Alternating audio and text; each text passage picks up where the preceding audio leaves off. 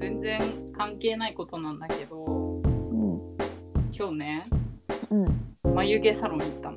あいいな。する。なんかさもう美容院行くのも億劫な人間だからうん。眉毛サロンもそんなもういちいち通いたくないわけよ。うん。行きたくないの。うん。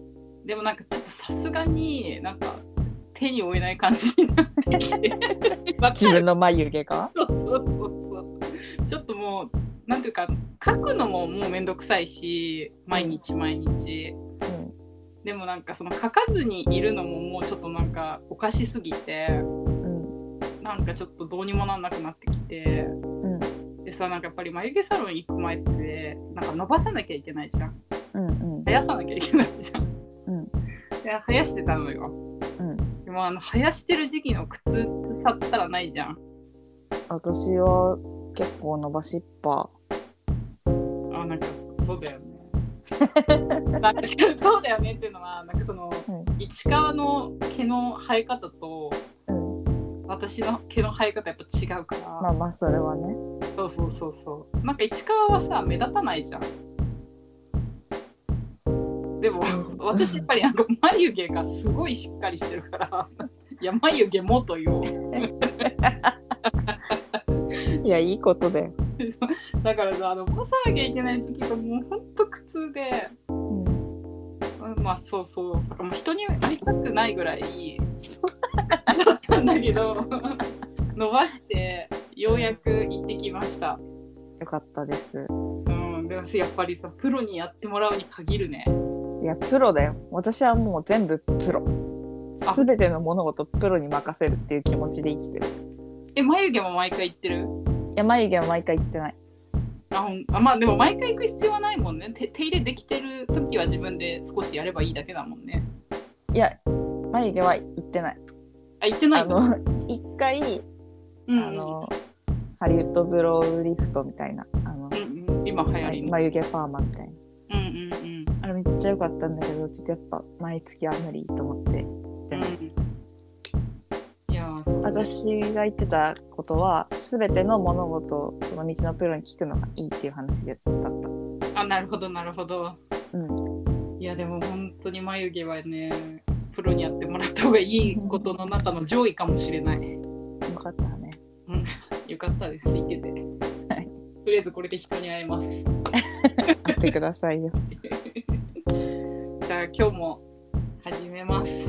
はい。生意気映画は生意気しゃべりの編集動画音楽制作担当の秀村さんの推薦映画を市川と友達で見て生意気に感想をしゃべる時間です。前編では秀村さんに推薦映画の説明をしてもらい後編では感想を3人でしゃべります。今回は後編みんなでイ・チャンドン監督のペパーミントキャンディーの感想を話しますこの先ネタバレを含む可能性がありますのでご注意ください。それでは秀村さんよろしくお願いします。お願いしますはい、よろしくお願いします。秀村です。お願いします。はい、あのすいませんはいはいあのこのあれを聞いて生意気映画を聞いてあの、ツイッターソルジャーの方が、はいハラペコラドンさんがノートを始めて、えっと、この番組的には、えっと、羊毛さんね。あそうはい。そうそうすごいすごい。でなんかあの一言断りを先にいただいててはい。なんかすごい恐縮なさっててなんかもし気に障ることとか言ってしまう可能性もないこともないんでみたいな感じで言ってくださっててもうそんなの全くないんで嬉しいだけですっていうことを伝えておきました、はい、ありがとうご何ざいます。我々にのことに対しては何書いてもらっても大丈夫ですとはい。独断とい独断の判断で、はい。すごい嬉しかった、嬉しいようね。ん、いや、あそのうん、ツイッターで書くだけでは足りないということを、えっと、うんお書きになられていて、うんあの、それくらいの、えっと、熱量があるっていうだけでも、この、えー生意気映画をやっていた、なんか妙利に尽きる感じがしますよね。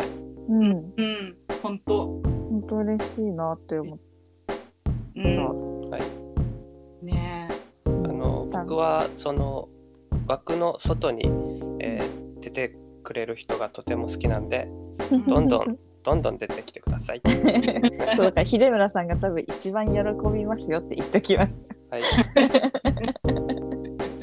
どんどん書いてください。た。はい、楽しみですね感想を見るの。そうですね。はい。はい。楽しみ。ね嬉しかった。ね本当。はい。はい私からは以上です。あはい。先ほど言ってたあの全てのことをプロに聞くっていう姿勢はとてもいいですね。専門家に聞くっていうことは。ありがとうございます。ただこの、え番組に関してはまあプロでも何でもない僕が映画をについて話してそれを聞くっていう感じなんで、まあ、あのそういう風になれるように頑張りたいと思いますね。お願いします。いや私の周りの中では一番詳しいあはい方なので、はいそういう人に聞くというスタンスで生きてます。はいはい。最近の映画事情というか、うんうん。えっとまあ、映画に直接関係するかどうかわかんないんですけどあの、ワードルっていうゲームご存知ですか？いや全知ら然。ないです。えっと、今年の春くらいに世界中でちょっとあの流行したゲームで、あの英単語当てクイズなんですよ。ああのツイッターとかでなんか四角が並んでてあ、黄色と水色みたいな。黄色そうですそうです。で並んでるっていう、まあ、言葉当てクイズが流行った後にあの類似ゲームがすごく増えたんですよ。でそれのワードルのなんか映画版みたいなフレームドっていう、えーゲームがありましてそれ僕気づいてちょっと先週からプレイしてるんですけどどういうゲームかというと,、えーっと映画のあるワンシーンを切り抜いた画像が1枚だけ表示されてそれだけを見てこれは何の映画かってやってるんですけどで外れたら2つ目の写真が出てきてで3つ目4つ目5つ6つって出て6つ目の写真までに正解できたらクリアなんですけどうんどんどんそのヒントが増えてってうん。あの特に6つ目の写真になってくるとあのし出演者の顔とかが出てくるんでうん。あこれでも大体わかると。うんで123まではちょっと難しいうん。ところをえチョイスしてて、まあ、このくらいのヒントであなたはこの映画が分かりますかっていうのを、まあ、結構試してくるゲームなんでうん結構面白いんですけど、まあ、僕からしたら新しすぎますね作品の選定があ新しすぎてなんかもっとなんか白黒時代の映画とかもやってほしいなって思う 日々でございます。はいあ、増えていくといいです増えね。てきていいんですけどそのワードル系のゲームの特徴が1日1問なんですよ。なるほど。で1日1問だけやるっていう形式なんで次の問題まで1日待たないといけないんですよ。なので、あのー僕の不満は何日後に解消されるのかみたいな ところですね。ど楽しみに待ちたいところですね。本当にここ10年くらいの映画ばっかりなんですよ。えー、ちょっと前にジョーズ、ジョーズが出たくらいで、いやージョーズはちょっとメジャーすぎるなと思ってて。まあ確かにそんなに待ってて急に上手だったらがっかりしちゃいますね。いやーなんかもっとなんかおって思いたいなとは思うけどそれ 難しすぎると誰も答えれないんでそこのバランスは多分考えてると思うんですけどそうですね。なんかいい問題が出てくるといいですね。なんかそれを今毎日やりながら、まあ、映画も見ながら過ごしてます。はい、僕からも以上です。はい、ありがとうございます。はい、では、あの秀村さん、今週の推薦映画の紹介のおさらいを少しお願いします。あはい、えーこ前回、えー紹介した、えーペパーミントキャンディーは、はい、2000年公開、えー韓国の映画ですね。えー監督、脚本はイ・チャンドンで、えーある一人の男の、えー20年間の、えー人生を、えー遡ってって、えーその男が、えーいかにして、えー生きてきていかにして、えー絶望し、えー自らの命を絶つまでを、えー描いた作品であります。はい、はい。ありがとうございます。はい詳しくは前編を聞いてください。はいじゃあ私の感想から言いたいと思います。はい、お願いします。いやーちょっと今回も言いたいことすごいたくさんで もうちょっとすごいもう見ててしんどい映画だったんですけど、なんかその分言いたいことがめちゃくちゃ多くて、はい。でまず一番感動したところをちょっと先に一番最初に言いたいなと思うんですけどなんかその主人公の4法はすごいその人生に絶望して、まあ、自ら死を選ぶっていう選択をするんだけどしかもその恨んでる人を、まあ、殺して自分も死のうとする。でその恨んでる人を殺しあの殺そうとして自分も死のうとするっていうことはなんかやっぱり道徳的に良くないことじゃないですか。最近よくニュースで聞いたりするうん、拡大自殺って言葉があるんですけど、拡大自殺？はい、拡大自殺って言葉があって、えっと、自分が死ぬ前に誰かを殺して、えーする死ぬって要は恨みを晴らすっていうそれは無差別殺人だったりもしますし遠行殺人だったりもするんですけど、まあ、そういった、えーものですよね。うんうんうん。でやっぱりそれは道徳的には悪いことだってわかるしでも最後まで見るとこの映画を見るとこうなんか主人公がこういう行動に至ったことに納得させられてしまう。あそうなんですよねう。ん、はい、でなんかその私がすごい一番感動したのがこの脚本のか描き方ででなんかやっぱり現代に生きる人の中で日本とか韓国で生きてる人で、まあ、人がそういう結果を選ぶっていうことは、まあ、精神的に追い詰められる状況を描いていくっていうことなんだけどそれはすごい難しいことだと思ったんですよ。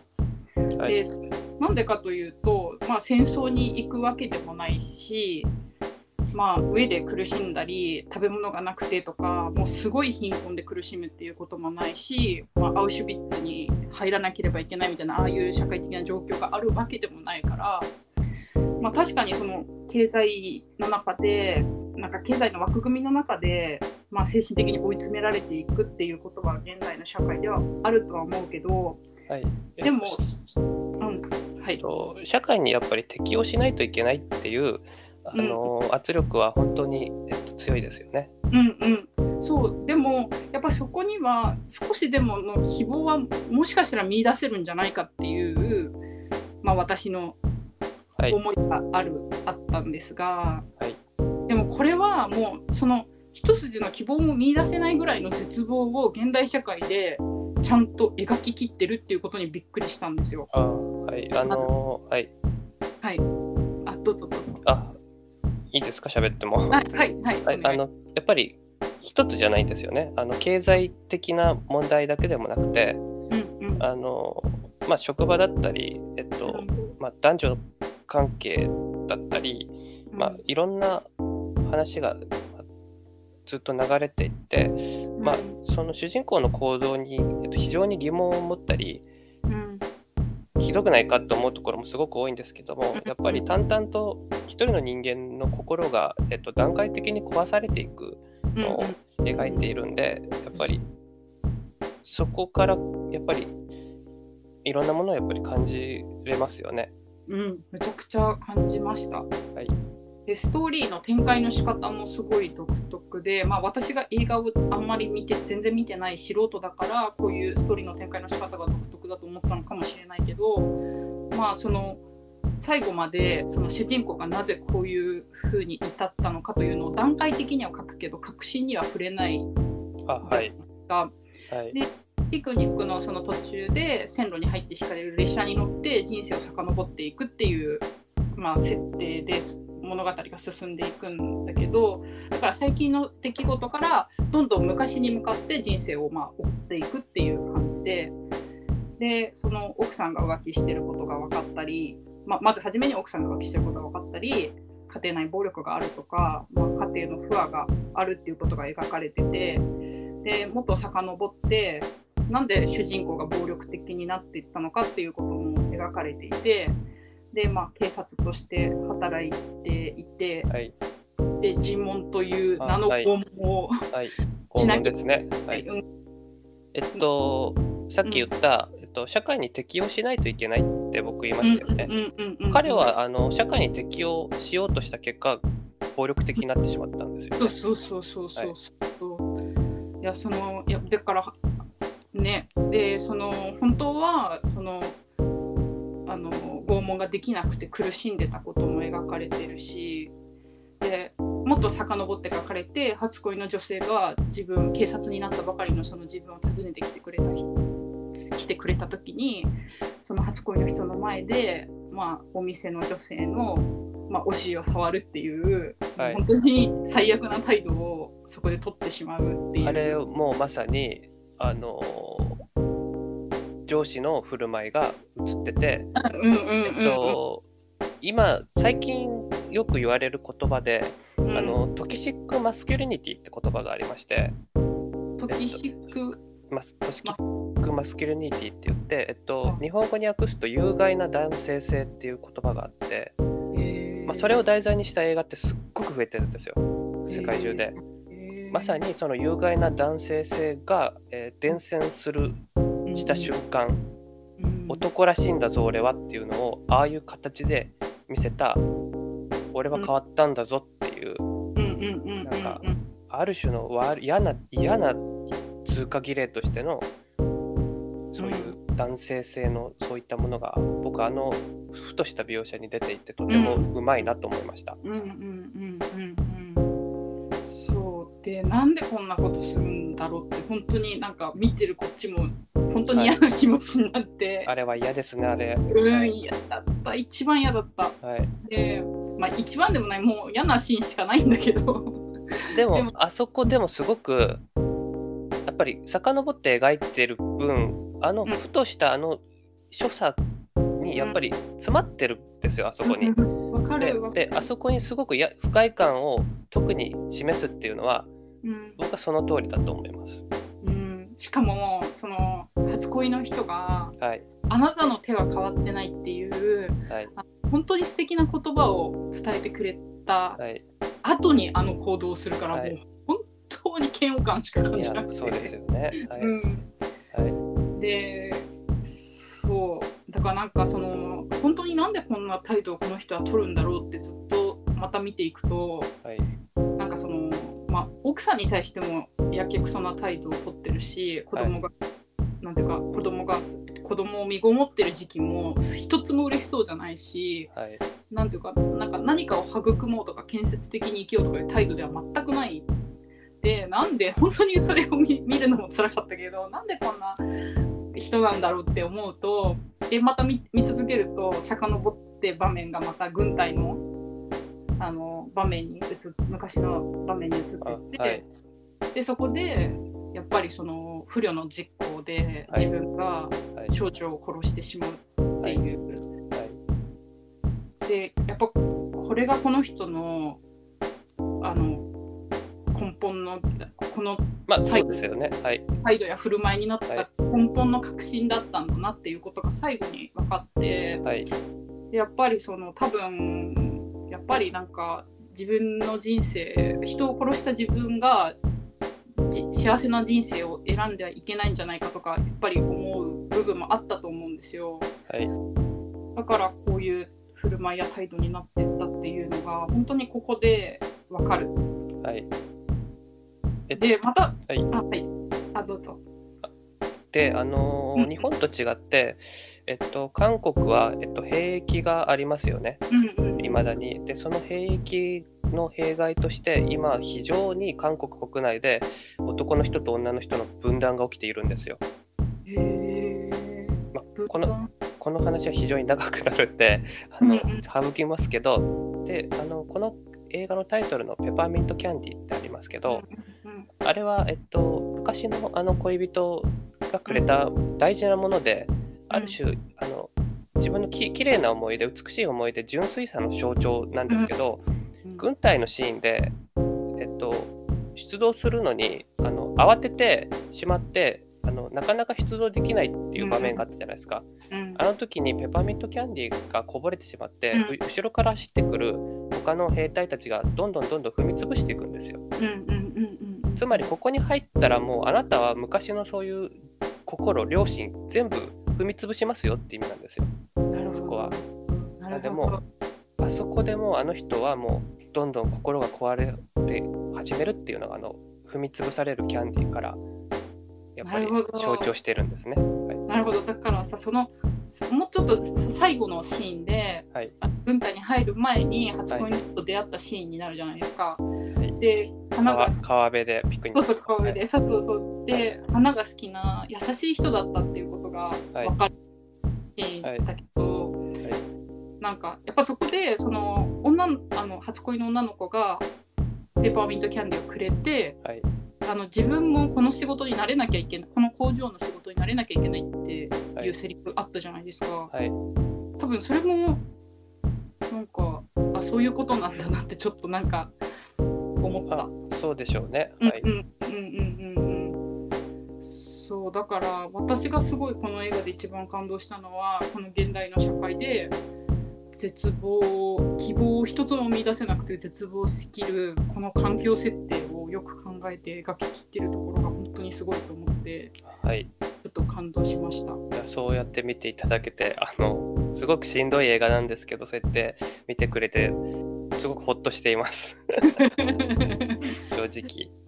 うん、でなんかやっぱりそのこの前あの市川と秀間さんとあの撮った後に話しててはい。私はその職場の人のことをはい。なんかこういう人いるんすよみたいな話にしてたじゃないですか。あはい。でやっぱりそのなんつうかもう本当に言葉も通じないなって思ってはい。もうもう本当にそのなんだろうなうんもう問題だとは思ってたんですけどでもやっぱりなんかその人ってなんかなんわからないんですよ。うん。はい。そうですね、はい。そう。ななぜこのこのように至ったのかをなんか、はい。他人がとやかく言える話ではないっていう。はい。なんかそれをやっぱりまた感じてはい。やっぱりすごいそのうんなんだろうな、やっぱりあと一つ一つの行いを、えーうん。うん断罪するのは、うん。えーまあ可能ですよね誰でも、うんうん。まあ、簡単とは言わないですけど、たうん。だそれに至る背景を考えた時にうん。いろいろ見えてくるものが違いますよね。やっぱりその女性に暴力を振るったりセクハラをしたりするっていうことは許されないことだとですしやっぱりしかるべきあの処罰を受けるものではあると思う一方であのこの映画に描かれているような背景もあるかもしれないって思うことは大事ですしうん。あのそういう直接法に触れること以外でもうん。反りの合わない人だったり、えーうん。ちょっとあの言葉遣いが悪かったりとかまあうん。いろいろ人間関係思うところあると思うんですけどもうんうん。やっぱりなぜだろうとかこの人はどういう人なんだろうっていうことを考え始めることが僕は大事だったなって思いますね。本当だからなんかこの人はこういう人となりになった理由があるっていう、はいそこがすごいやっぱり大事だなってそこを考えることがそこを想像することとかそこをちょっと重んじることが大事だなっていうふうに、画を見てあマジで反省したしあはい、また気になりました。はい、はい、ありがとうございます。以上です。はい、まあ、ちょっと解説すると、うんうんえっと、はい。なんであんなひどい暴行してるかというと、うんあのはい。韓国の民主化運動の学生たちが主にやってたが学生運動がありまして、うんうん。えー一番有名なのは光州事件っていう、えー事件がありまして韓国の光州っていう、えっと、町が、えー非常に大規模な、えっとデモ活動が起きた後に、えー警察隊が、えっと街全体を包囲して、えーあの市民と警察の間で、えっと大規模な暴動が起きて、銃を撃って射殺するっていうことまでししたんですね。へあのそれはタクシー運転手っていう映画と、うん。えー1987ある戦いの真実って映画この2本を見れば分かると思うんですけど、まあこの事件についてちょっとまた調べていく上であうん。ペパーミントキャンディーもそういえばそれがベースになってるけどちゃんと言ってない作品だから、なんでこの警察って こんなに暴力なんだろうって思いますけど、やっぱりあのそういう学生運動を取り締まるためにどんどんと、えっと、そういう圧政が強くなっていくうちに拷問して、えー亡くなってしまう方もいたんですよ。うん。そそういう背景もあったっていうのとあと、うん。えっと、1994年の時に、えっと、主人公はあのお店を経営してますよね。あれはなんか家具のお店かな？をうん。経営していてなんかちょっとお金ある感じするじゃないですか。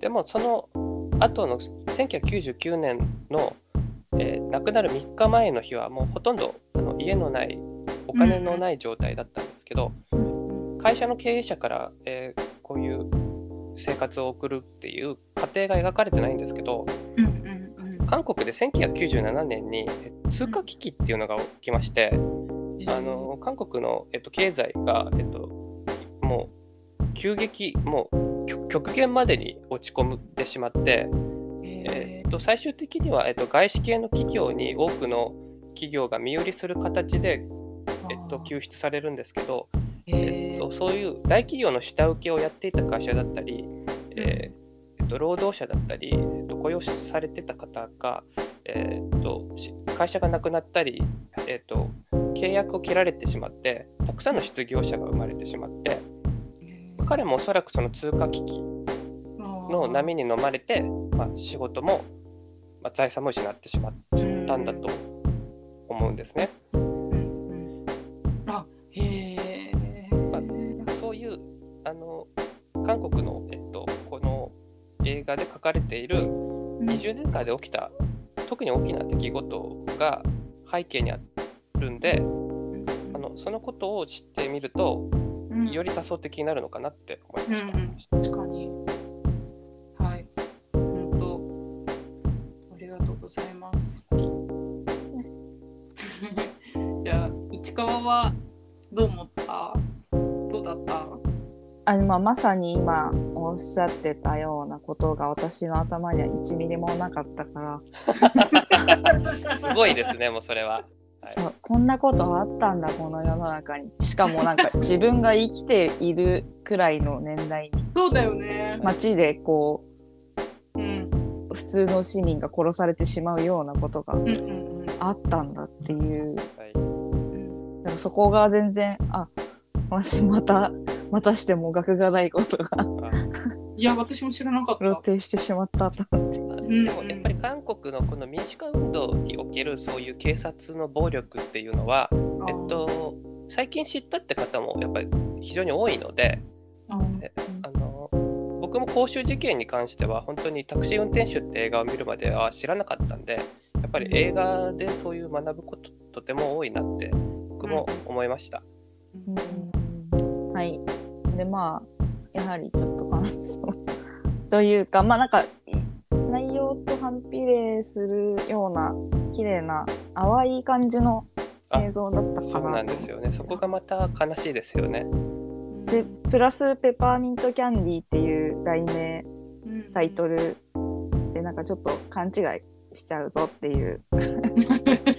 あ雰囲気そうですよね。なんか、うんあのすごいあの青春恋愛ものっぽいタイトルですよね。そうそうそう。ママレードーボーイ的なものだと勘違いして見始めちゃう人いちゃうんじゃないかなっていう。まあでもあのパッケージがあの線路であの叫び声上げてるんででもその叫び声もなんかあの世界を中心で愛を叫ぶ的な叫び にも見えなくもないっていう確かに内容知らなければ。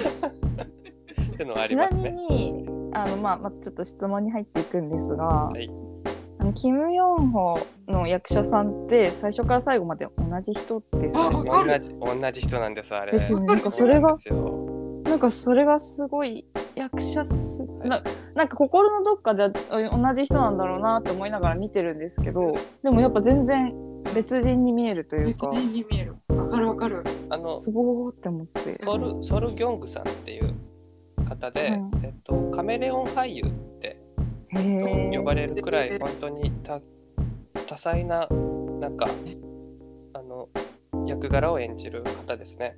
えー。なんか有名な一番代表作はやっぱこれですか？えっと、これもそうなんですけど、えっと、この作品の2年後に、えっと、同じイ・チャンドン監督の「オアシス」って映画があるんですけど、それも、えっと、評価されてますしさっき言った「1987ある戦いの真実」でも出演していますしうんその結構いろんな作品に、えー出てる方であの特にあのオアシスは僕あのこれかペパーミントキャンディかオアシスどっちを紹介するか迷ってこれにしたんですけど、オアシスもあの本当に僕 本当好きな映画です。えーちょっと見てみよう。なんかすごい、それの凄みを、役者さんの凄みを感じあました。そうですよね。でうん、オアシスもあのー凄み感じますよ。しかも、オアシスってあのー男の人と女の人のまあ恋愛なんですけど、うんこのペパーミントキャンディの2人がそれまたやってるんですよ。あら、えーエモエモのやつじゃないエモエモでか。ですすよ。私が大好きな。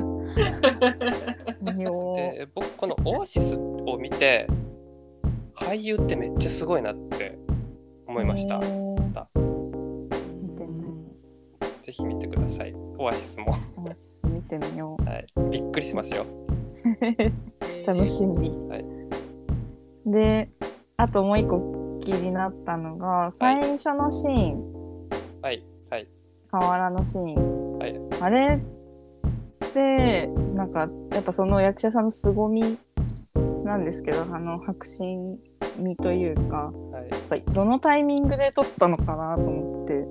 あー撮影の順番まではちょっと僕わからないんですけど、うん。なんか、はい。まあ、あいやででもはい、そこ、あそこまですごい役者さんだから最初からいけたのかもしれないですけど、はいなんかそ、そこが気になるくらい演技力にこそうですよう、ね。お押されたというか。いや、押されますよね、本当うに。ん。あとなんだろうな。あと、あの、多分、時代を表すためかなと思ったんですけど、はい。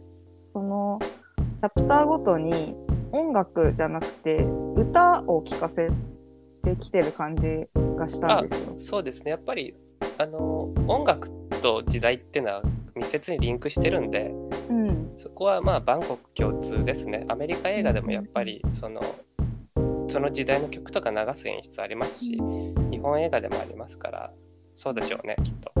なんかでもなんかみんなで歌ったりとかっていうシーンが多かったなっはいて思います。そうですね。あの最初のシーンもカラオケしてますし、うん。あの最後のシーンもみんなで歌ってますし、うんあの時代かなとも思いますけど。そうですね。なんかうん韓国映画であのそうやってみんなで一緒になんか外に出て歌うっていう面ありますし、あの日本で作られたあのパッチギって映画もえっと、日本で暮らす、えー朝鮮半島出身の方々の映画なんですけどあのみんなであのピクニックして一緒に歌うってシーンがうん。それでもあったりしたんで、そういうのやっぱ好きなんでしょうねきっとね。なんかそうかなって思いました。あ。そそれはそうだと思います。あと、そう、一個秀村さんに聞きたいなと思って、はい。このこの映画自体のカテゴリーっていうのはもちろんある。はい多分、見る人によってカテゴライズが変わってくるかなってちょっと思あって、そうですよねもし秀村さんがカテゴライズするならどのカテゴリーになるのかなっていうのが。そうですねまあこれはまあ非常にあの あの使い古された言葉で言うならば、まあ、ヒューマンドラマっていう言い方もできますし、えーあとはまあ単純にその恋愛ものとも言い切れないうん。ですけど、まあ、多分にその要素が含まれてはいるんですけど、まあ、例えばあの TSUTAYA とかに借りに行った時に、まあ、うん例外の棚には絶対入ってないと思うんですよね。多分この映画は多分、まあ、大きなくくりで言うとドラマ文芸みたいな、うんえーなるでしょうね。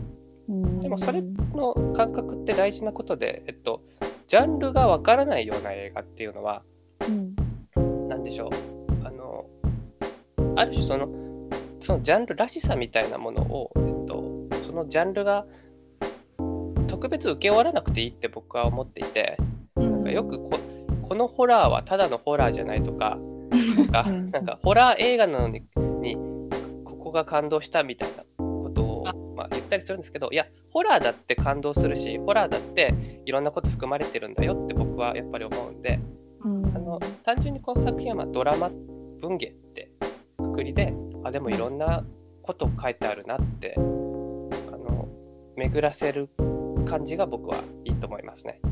なるほど。こんな感じです。はい、ありがとう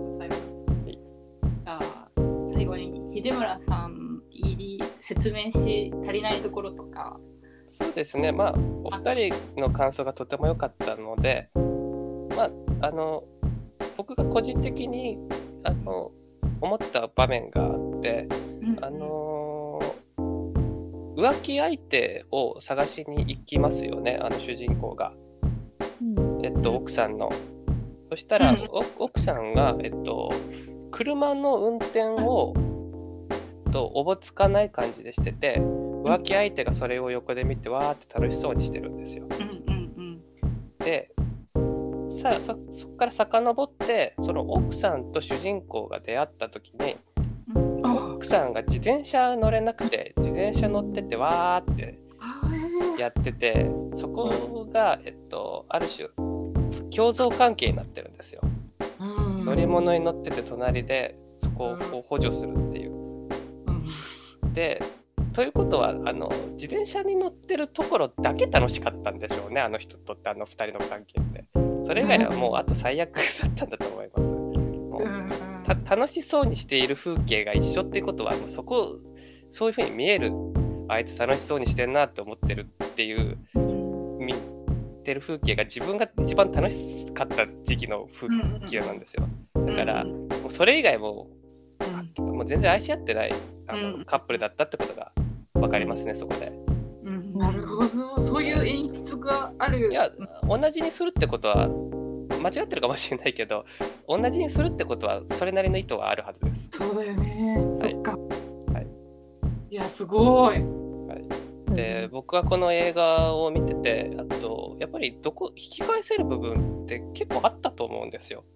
うん。で、あの、やっぱりその、ちょっとお店で知り合って一夜を共にした女の人いたじゃないですか。うんうんうんこの人を大事にしろよとか、この人からやり直せよとか思ったし、うん。なんかすごくやっぱりあの頃に戻りたいっていうのはどこを指してるのかっていうとやっぱり一番最初の部分あの最後の部分ではあるとは思うんですけど僕はやっぱりあなたはどこに戻っても引き返せるチャンスあったでしょって僕はやっぱり思う思いますしあのその最近その大学受験に絶望して、えっと、その大学の前で、えっと、人を刺しちゃった若者がいるんですけどあの人は、えっと、自分が、えっと、望んでいる進学先に行けないっていうことを思ってそこで自分の人生は終わったと思って人を殺して自殺しようとしたんですけどバカ言うなって話じゃないですか。めちゃくちゃ思はい、バカ言うなって話なんですけど、まあ、そこはバカ言うなって言ってくれるような友達もいなかったからなんですよねそうその人のやっぱ一番の不幸って。でしこの主人公もやっぱり一番その良かったところに引き戻す帰りたいっていう思いがある一方で僕はやり直せるよっていうことをやっぱりすごく言いたいなって思いましたね。で今あのすごい絶望してる人にも僕それ言いたいですしうんあの僕もそうだったよって言いたいです。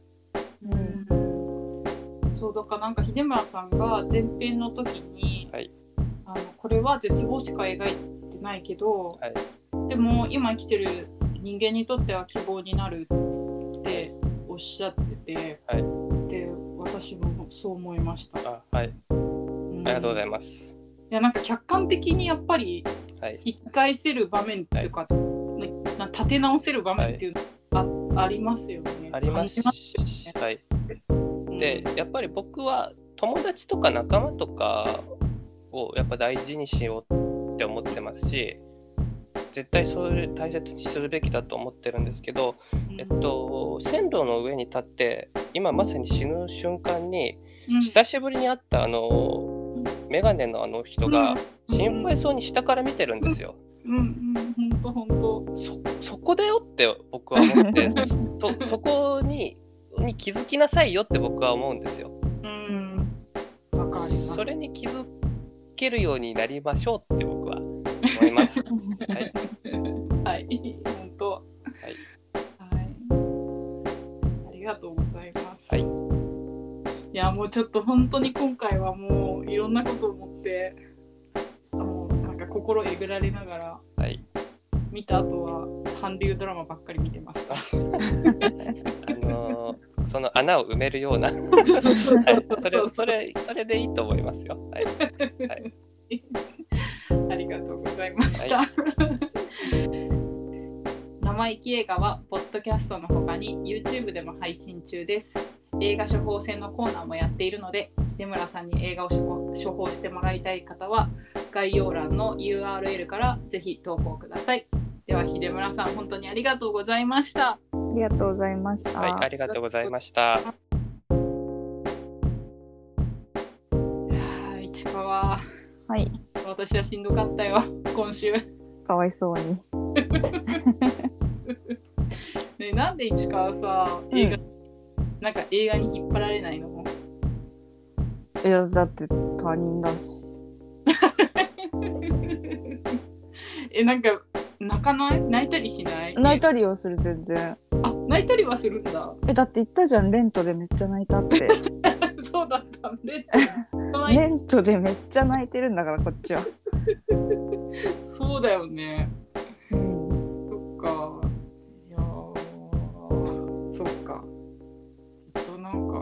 暗かったわ。これ見た後。あ、そう。うかわいん。そかわいそう。でもなんか、学びが大きかったよ、今週も。すごい。すごいね。なんか、うん。疲れそ いや、マジ本当にそれは、彼の性格って自分のこと う。本当思っちゃう。毎度のことだけど。でもさなんかう、ん。なんかこの推薦してくれる映画をうん。見ているってか見させてもらってるとうん。なんか出村さんがうん。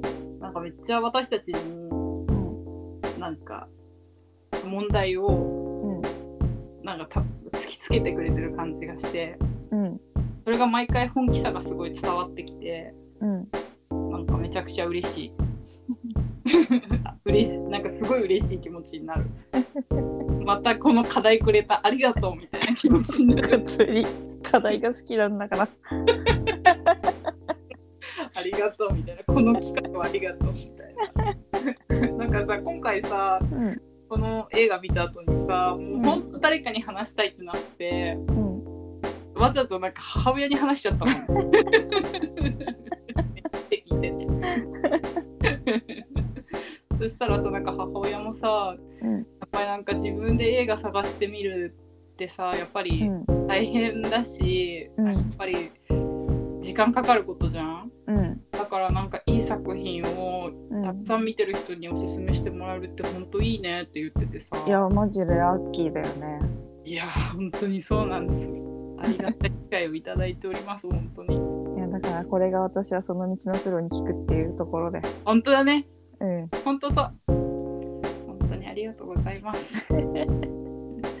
じゃあまた来週もみんな生意気映画聞いていただけると嬉しいです。はい。はい。じゃあまた来週。バイバーイ